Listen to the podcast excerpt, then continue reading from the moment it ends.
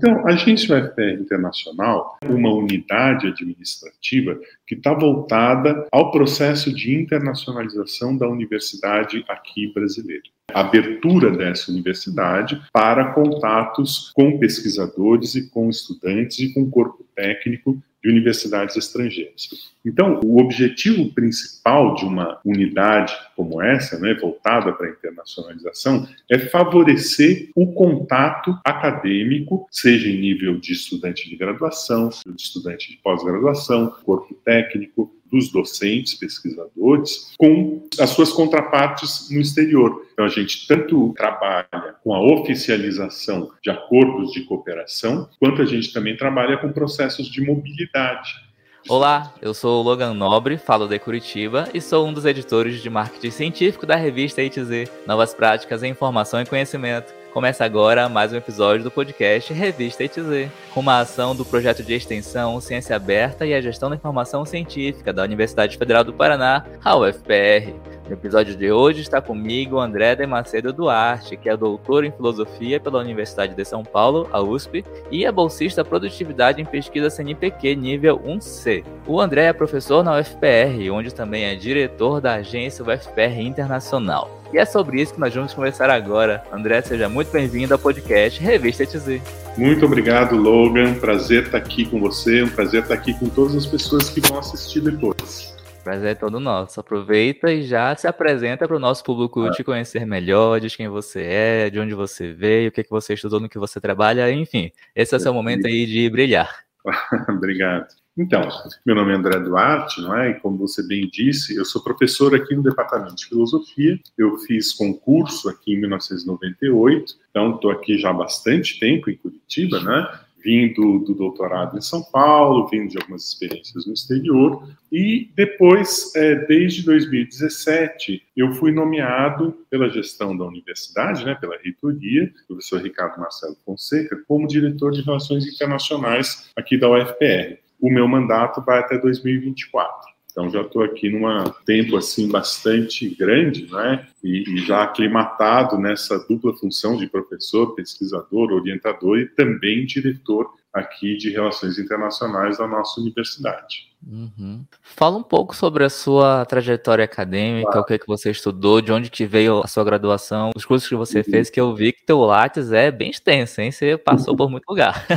Obrigado. Então, eu, eu fiz a graduação na Unicamp nos anos 80 em Ciências Sociais. Enfim, eu sou um pouco fruto desse momento de redemocratização do Brasil, né? Início dos anos 80. E naquele momento eu queria fazer sociologia, coisa assim, e fui fazer o curso de Ciências Sociais. Achei um curso muito interessante, mas é, eu fui me dirigindo muito para uma área assim bastante mais teórica. Eu gostava assim dos clássicos, seja das ciências sociais ou da filosofia.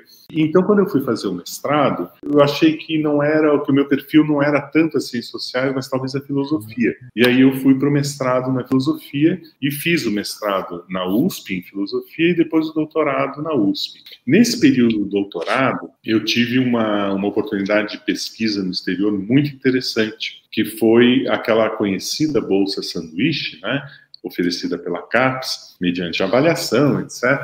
E eu fui para Nova York. Eu fui para uma universidade lá é, que se chama New School for Social Research, e, e, fiquei lá dois anos. Esse período assim de formação foi muito interessante para mim, porque eu tive uma formação muito forte aqui no Brasil, mas depois dois anos de pesquisa lá fazendo doutorado. Então aí realmente abriu um universo assim muito grande de possibilidades, né? A experiência de viver fora, começa por aí. Foi minha primeira vez vivendo fora do Brasil, então eu tinha, sei lá, 28 anos. É, hoje em dia as coisas mudaram muito, pessoas, né, estudantes mais jovens vão inclusive mais cedo para o exterior. No meu tempo isso não era assim, né? A gente nem cogitava ter uma experiência no exterior. Concluí meu doutorado em 97, depois desses dois anos fora, né? Surgiu um concurso, fui aprovado aqui no departamento de filosofia e iniciei o trabalho aqui em 98. E, uhum. enfim, venho trabalhando sobretudo com filosofia política e filosofia contemporânea. É, eu mencionei a uhum. questão das diretas já, lá no início dos anos 80, a redemocratização. Acho que esse momento aí dos anos 80 me marcou meio que definitivamente, né? Tem algumas experiências que a gente tem quando mais jovem que realmente direcionam o caminho da gente, né? Então eu trabalho com filosofia política, discutindo questões sobre democracia, sobre novas formas de vida numa chave ético-política. Eu trabalho muito com temas de contemporaneidade. E a minha experiência internacional foi uma experiência internacional como pesquisador. Primeiro como doutorando, né, fazendo doutorado na USP, mas com um estágio em Nova York. E depois, já professor aqui, eu tive a oportunidade de fazer um pós-doutorado na Universidade de Barcelona, foi uma outra experiência assim muito rica, né? Eu vivi um ano em Barcelona, na Universidade de Barcelona, fazendo pesquisa. Isso foi em 2002 para 2003 e depois um segundo pós-doutorado que eu fiz na Universidade de Paris 7, com um professor da filosofia, mas num departamento de sociologia, que foi de 2011 a 2012. Eu acabei tendo uma experiência diversificada, né? Porque eu fui para os Estados Unidos, para a Espanha e para a França. Eu acho que um pouco essa experiência internacional no nível acadêmico abriu portas, enfim, para que eu chegasse aqui nessa posição de diretor de relações internacionais da UFPR é, atualmente porque assim, eu não fiz um curso de relações internacionais, né? nem há muitos cursos de relações internacionais no Brasil, hoje, hoje mais, mas quando eu estava no período de graduação, bastante menos. E nem era realmente a minha expectativa, não é? Mas a gente vai trilhando um caminho e as portas vão se abrindo, a gente vai se direcionando para algumas atividades. Então, uhum. acho que a experiência internacional e a experiência acadêmica, elas se juntaram, e aí faz sentido, enfim, eu estar aqui nessa posição de, de relações internacionais. Claro que quando eu cheguei aqui eu tinha que aprender o beabá de um monte de coisa, né? Quando eu entrei aqui em 2017, eu, um mundo completamente diferente, porque aí eu saía do meu, vamos dizer, da minha caixinha, né, departamento de filosofia e acesso à universidade inteira, né? Eu tenho que me relacionar com pesquisadores de toda a universidade e com os contatos deles no exterior. Eu imagino que essa sua experiência internacional, essa sua vivência em diversas universidades, em diversos países, contribuiu não só para melhorar o seu fazer profissional enquanto diretor da agência, mas em sala de aula também, né? Você pegou ah, várias não, é, experiências é, de diversos professores e está, imagino que esteja aplicando isso, né, com seus alunos também. Sim. Não, isso é decisivo. Eu, eu diria assim que é é uma experiência muito importante do ponto de vista profissional, acadêmico, né? porque você coloca, vamos dizer, você coloca em confronto a sua história, a sua tradição com uma história estrangeira, com uma tradição estrangeira, então com realidades diferentes. Então, esse encontro né, entre aquilo que formou você e aquilo que você encontra no exterior é muito rico. Então, do ponto de vista profissional, é, a experiência no exterior sempre vai ser muito interessante. Não importa o país onde você tem essa experiência, sempre vai ser muito marcante. E tem a dimensão, vamos dizer, existencial, pessoal, né? que é, viver no exterior é também se confrontar culturalmente com diversidade, com diferenças, com coisas que a princípio você não compreende. Então, é todo um processo de aclimatação, de ampliação de horizonte, então, eu realmente acho que a experiência de vida no exterior, não importa o país para onde você vai, sempre vai ser algo profundamente enriquecedor e vai marcar decisivamente. É, claro, é diferente se a gente vai a turismo. Você vai, fica um mês, fica 15 dias, não sei, no exterior. Isso, isso a gente não tem essa imersão esse enraizamento numa outra cultura, numa outra língua. Né? Agora, quando a gente vive essa experiência num, num período mais longo, seis meses, um ano, dois anos, bom, aí é uma coisa que não sai mais da gente até pelo fato de que a gente entra numa outra língua, né? A gente começa, até aquela, aquela brincadeira, né? Você já está sonhando em outra língua. É, é, uma coisa muito profunda, porque você descobre que a experiência da outra língua, da língua estrangeira, não é só um veículo de comunicação. Ela é também uma forma de pensar, é uma forma de existir, uma forma de se expressar. Então aquilo te amplia muito. Né? E você mesmo acaba descobrindo, é, vamos dizer, potencialidades em você que na sua própria língua você não tinha.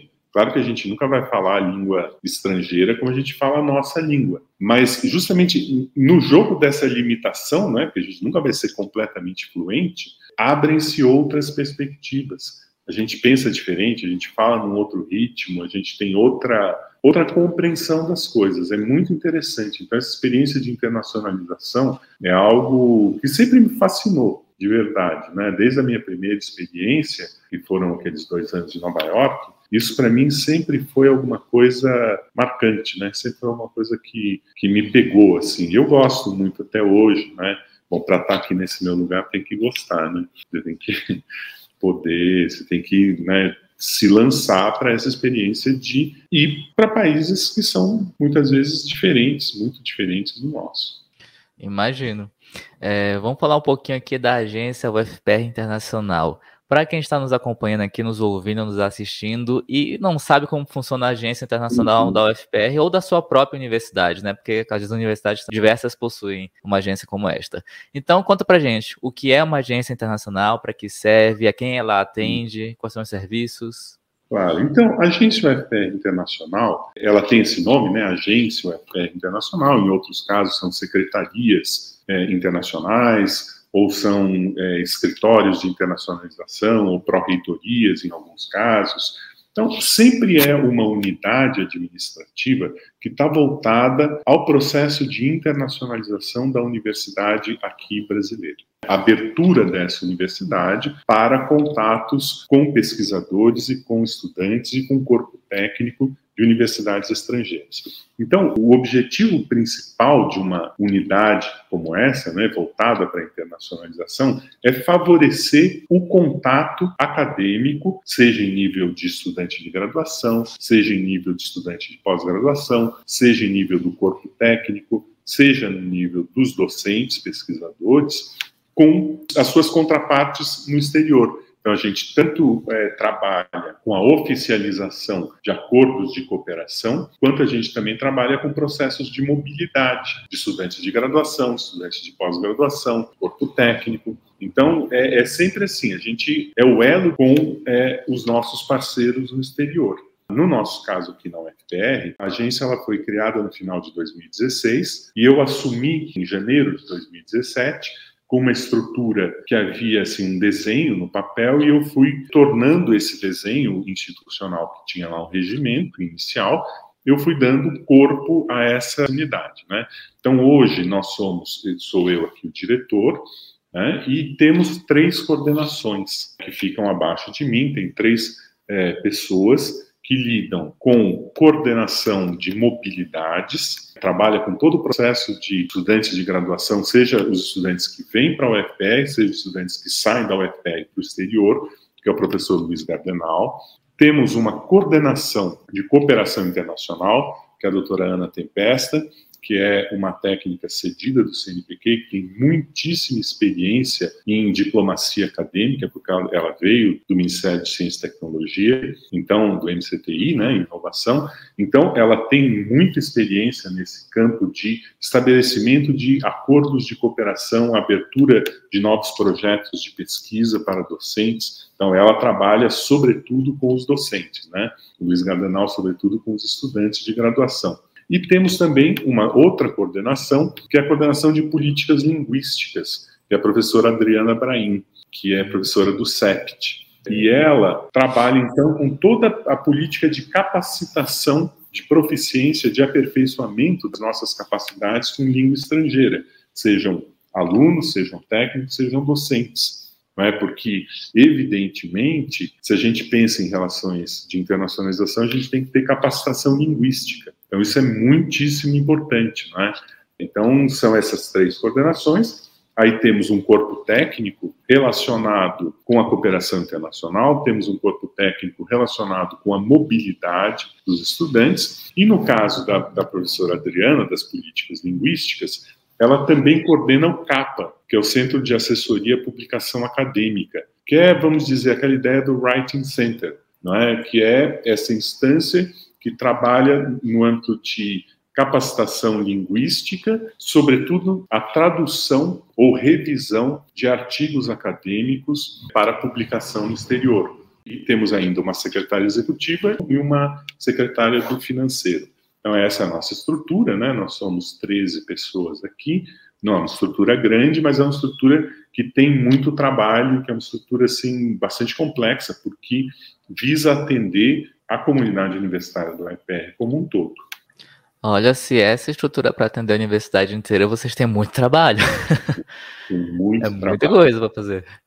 E vocês atendem, não, eu imagino que vocês atendam não somente os alunos e professores e técnicos a partir de convênios com universidades estrangeiras, mas também, por exemplo, um aluno, sei lá, de mestrado, conseguiu uma bolsa e quer fazer o mestrado de sanduíche por uhum. conta própria, porque ele foi atrás da bolsa, ele foi atrás desse recurso e conseguiu, e chega na agência internacional e fala, olha, eu não vim por um edital da UFPR, por uma coisa institucionalizada aqui de dentro, mas eu consegui. Vocês me ajudam numa questão documental, de tradução juramentada, esse tipo de coisa? Vocês também prestam esse serviço? A gente faz esse serviço, né? O nosso principal foco é o trabalho com os editais. Mas a gente também presta assessoria a estudantes ou a docentes quando eles abrem uma via de internacionalização que parece ser relevante. Né? Então, a gente uhum. estabelece contatos, a gente verifica, avalia se eles têm interesse em estabelecer um acordo de cooperação. No caso de estudantes de graduação, se a gente tem uma mobilidade de estudantes, seja para enviar um estudante ou para receber um estudante, então a gente sempre vai ter que estabelecer um acordo de cooperação. No caso de pós-graduação, não necessariamente, mas é sempre bom que a gente possa estabelecer, porque aí a gente tem um registro. O acordo, a parceria fica institucionalizada. E assim a gente pode ir avaliando a importância dessa, dessa parceria para ver se, depois de um tempo, quando aquilo expira, se é o caso de renovar, se não é o caso de renovar. Então, tem todo um trabalho também de acompanhamento institucional das ações de internacionalização. No caso dos docentes, é a mesma coisa. Muitas vezes, eles trazem para nós, aliás, o mais frequente é isso, eles trazem demandas deles para nós. E aí a gente tem que entrar em contato com os escritórios de internacionalização das universidades no exterior, temos que avaliar, enfim, o perfil daquela cooperação, se aquilo implica mobilidade, se aquilo já tem trabalhos acadêmicos em conjunto em andamento. Então é todo um trabalho de acompanhamento. A gente está frequentemente, né? Toda semana a gente está em contato, seja por e-mail, seja por reunião presencial, seja por reunião virtual. A gente está sempre em contato com a contraparte estrangeira. Para estar aqui na posição de diretor de relações internacionais, é, é importante que seja um professor que tenha no seu currículo também essa base forte de ser um pesquisador com experiência internacional, porque senão é uhum. difícil a gente estabelecer esse contato. Muito bem, então fica a dica aí para você, estudante, técnico e professor, que está pensando em fazer parte da sua formação em outro país e não tem só as, os editais da agência internacional. Se você, entre aspas, correr por fora, a agência também pode te dar um suporte, pode te dar uma consultoria em relação a isso. Uhum. É, professor, se você pudesse destacar uma única importância, um único qualidade da agência internacional, da importância dela dentro de uma universidade pública, que ponto seria esse? Ah, eu acho assim, não há produção do conhecimento se a gente fica fechado no interior das nossas próprias fronteiras. Então, a abertura de fronteiras, ampliação de horizonte, é o passo decisivo para o aperfeiçoamento da produção do conhecimento. Não é simplesmente essa ideia de que ah, nós somos inferiores na produção de conhecimento, a gente precisa dos países europeus, das universidades europeias ou asiáticas ou norte-americanas, ou coisa que vale. Nós, a universidade brasileira, ela não é uma universidade inferior, mas é que esse confronto com experiências, com tradições distintas, seja no nível norte-sul, seja no nível sul-sul, é decisivo. Então, a cooperação acadêmica é o coração da internacionalização e é o coração da produção do conhecimento, que é a tarefa principal da universidade. Então, assim, universidade sem internacionalização é uma universidade menor, é uma universidade mais acanhada. Então, é, o processo de internacionalização ele está diretamente relacionado à produção do conhecimento, que é a atividade fim da universidade. Muito bem. Só poderia falar alguma das novidades aí da agência para 2023, agora neste ano, ou algum edital aberto, alguma coisa que o senhor queria divulgar? Olha, a gente está investindo muito na área das políticas linguísticas, né? A gente tem, por meio de um programa do MEC que se chama Idiomas Sem Fronteiras, a gente tem aberto muitos cursos para alunos, para professores em vários idiomas, inglês, espanhol, alemão, cursos predominantemente online e que, portanto, podem alcançar a comunidade universitária como um todo, não só aqui o campus de Curitiba, mas também as unidades é, no interior. Isso tem sido uma ação muito importante. E outra é, ação interessante que a gente está retomando agora, cursos de capacitação para os nossos docentes oferecerem disciplinas em língua estrangeira, aí predominantemente em inglês. Porque isso é, é uma das barreiras, né? Muitas vezes é, é difícil que a gente aprofunde a recepção de alunos estrangeiros se a gente não tem um certo conjunto de disciplinas oferecidas em língua estrangeira, seja na graduação, seja na pós-graduação. E muitas vezes os docentes, eles têm uma experiência estrangeira, já apresentaram seminários, eles já fizeram conferências, eles né, têm uma experiência de pesquisa no exterior, mas eles nunca deram aula em inglês. Aí muda muita coisa, tem, tem um aprendizado de como usar a língua, de como se valer, inclusive das suas limitações, porque a gente, como eu disse, mas é, saber como utilizar o conhecimento e a proficiência que você tem para poder se comunicar da melhor maneira possível e dar uma boa aula e perder, inclusive, o medo de falar, né, de dar uma aula em outra língua. Então, é, esses cursos, né, o English as a Medium of Instruction, a gente tem investido muito nisso, é um trabalho que já vinha sendo iniciado pelo coordenador anterior do CAPA, que é o professor Ron Martinez, e a gente está retomando isso agora com a professora Adriana, então a gente está investindo muito nisso, também com parcerias com o Centro de Línguas da UFR, o CELIM também está retomando pós-pandemia, né? Então, é esse o nosso trabalho, né? um pouco essa nosso dia a dia tem um trabalho burocrático, tem um trabalho que é de prospecção, de pensar projetos, né? Então, é um negócio bem complexo. E é todo dia, né? Minha caixa de e-mail tem 100 e-mails por dia. É uma loucura. Só imagino, professor, isso deve ser bem complexo. Falar em complexo, conta pra uhum. gente um pouquinho como é que é a sua rotina aí enquanto diretor, não só diretor da agência, mas enquanto professor, pesquisador, orientador. Como é que é essa rotina em geral na universidade? É, é uma, é uma rotina intensa, não é? Porque a gente tem as reuniões nossas aqui, né, da minha relação com os coordenadores, estamos o dia inteiro em contato, seja presencial, seja por WhatsApp, seja por e-mail. Tem a resposta às demandas que chegam dos nossos docentes e dos docentes do exterior estão em relação com os nossos pesquisadores.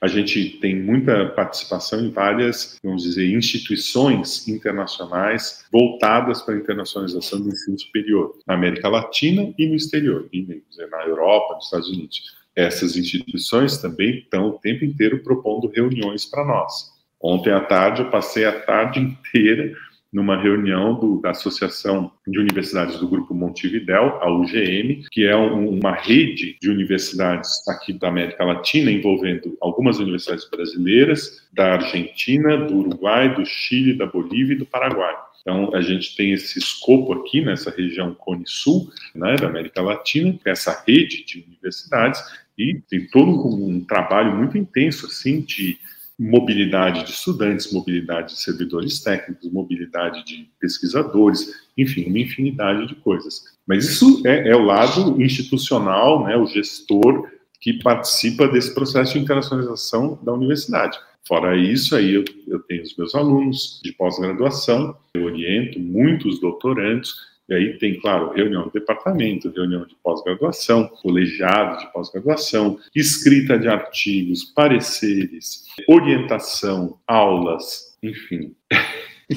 Participação em eventos científicos da minha área. Eu também, como eu sou pesquisador do CNPq, isso significa que eu tenho ali, eu recebo uma bolsa do CNPq para produzir artigos científicos e formar quadros para futuros para a universidade, né? Então, sobretudo, no meu caso, eu tenho trabalhado sobretudo com doutorandos, e aí é uma orientação de, com alunos mais maduros, né, alunos e alunas que já têm um caminho da pesquisa, são quatro anos de tempo de duração do doutorado, Porque no mestrado, para mim, está difícil, porque são alunos que estão recém-egressos da graduação e que têm que concluir um processo de pesquisa em dois anos. Então, eu, eu, tenho evitado pegar alunos de, de mestrado porque eu não, eu não, consigo, né? não dá tempo. Então, eu tenho que fazer toda uma divisão difícil entre o meu, o meu envolvimento como gestor e o meu envolvimento como acadêmico. Essa negociação tempo não tem assim uma fórmula, é um negócio difícil que a gente, uma hora você sente que está deixando de lado o lado acadêmico, outra hora você não, eu estou muito no acadêmico, preciso voltar aqui, tem 200 e-mails que eu tenho que responder. Então, é cada dia, cada semana, a gente vai tentando equilibrar como dar conta de tarefas que são distintas. Uma coisa é o gestor, outra coisa é o professor, pesquisador, orientador. Às vezes se encontram, mas em geral é, é, é uma rotina que você tem que ligar o, o, modo pesquisador, professor, orientador, desliga o modo gestor, liga o gestor. É uma negociação infinita. Falar em negociação e equilíbrio, uhum. se você pudesse elencar apenas uma dor e uma delícia de ser gestor numa universidade pública, quais seriam essas? Olha, a dor é evidente, que é o ataque político às universidades públicas e a questão do e o corte do financiamento. Essa é a dor maior, a mais evidente, aquela que, enfim, todo e qualquer corte danifica a universidade como um todo e o processo de internacionalização, sobretudo, porque ele é, é um processo caro. A delícia é o trabalho coletivo na agência e o trabalho coletivo que é a minha participação dentro de um corpo de dirigentes, né, de administradores aqui da universidade, que é um, um time, fazer parte aqui da gestão professor Ricardo Marcelo Fonseca, para mim, eu acho que é, vamos dizer, a grande delícia, né? Você saber que você está num time competente, comprometido e tentando fazer o melhor para a universidade em tempos tão difíceis. Então, a dor e a delícia estão ali, como na música do Caetano, né? Um do lado do outro. Muito bem. E quem que é o André fora da universidade? Quais são os seus hobbies? O que, é que você faz no seu tempo livre? O que é que o Lattes não conta sobre você?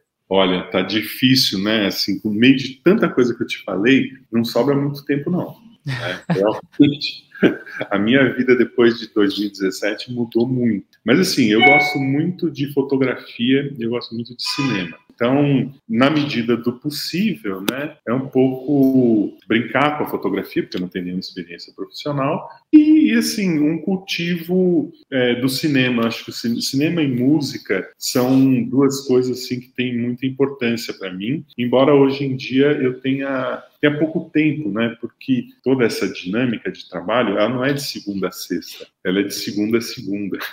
Entende? Então, fim de semana, é raro o fim de semana em que eu posso dizer, ah, não tenho nada para fazer. Às vezes eu deixo de fazer alguma coisa que eu tenho que fazer. Mas, é, então, o tempo livre é alguma coisa um pouco escassa. Mas quando eu tenho tempo, aí cinema e música são duas coisas muito importantes. E a fotografia, que eu gosto de brincar, enfim, gosto de seguir blogs de fotógrafos, gosto de, de, de fotografar também. Mas isso diminuiu também bastante. Então, assim, tá difícil, né? E para a gente encerrar aqui, você gostaria de fazer alguma indicação cultural, um filme, ah, um livro sobre qualquer assunto?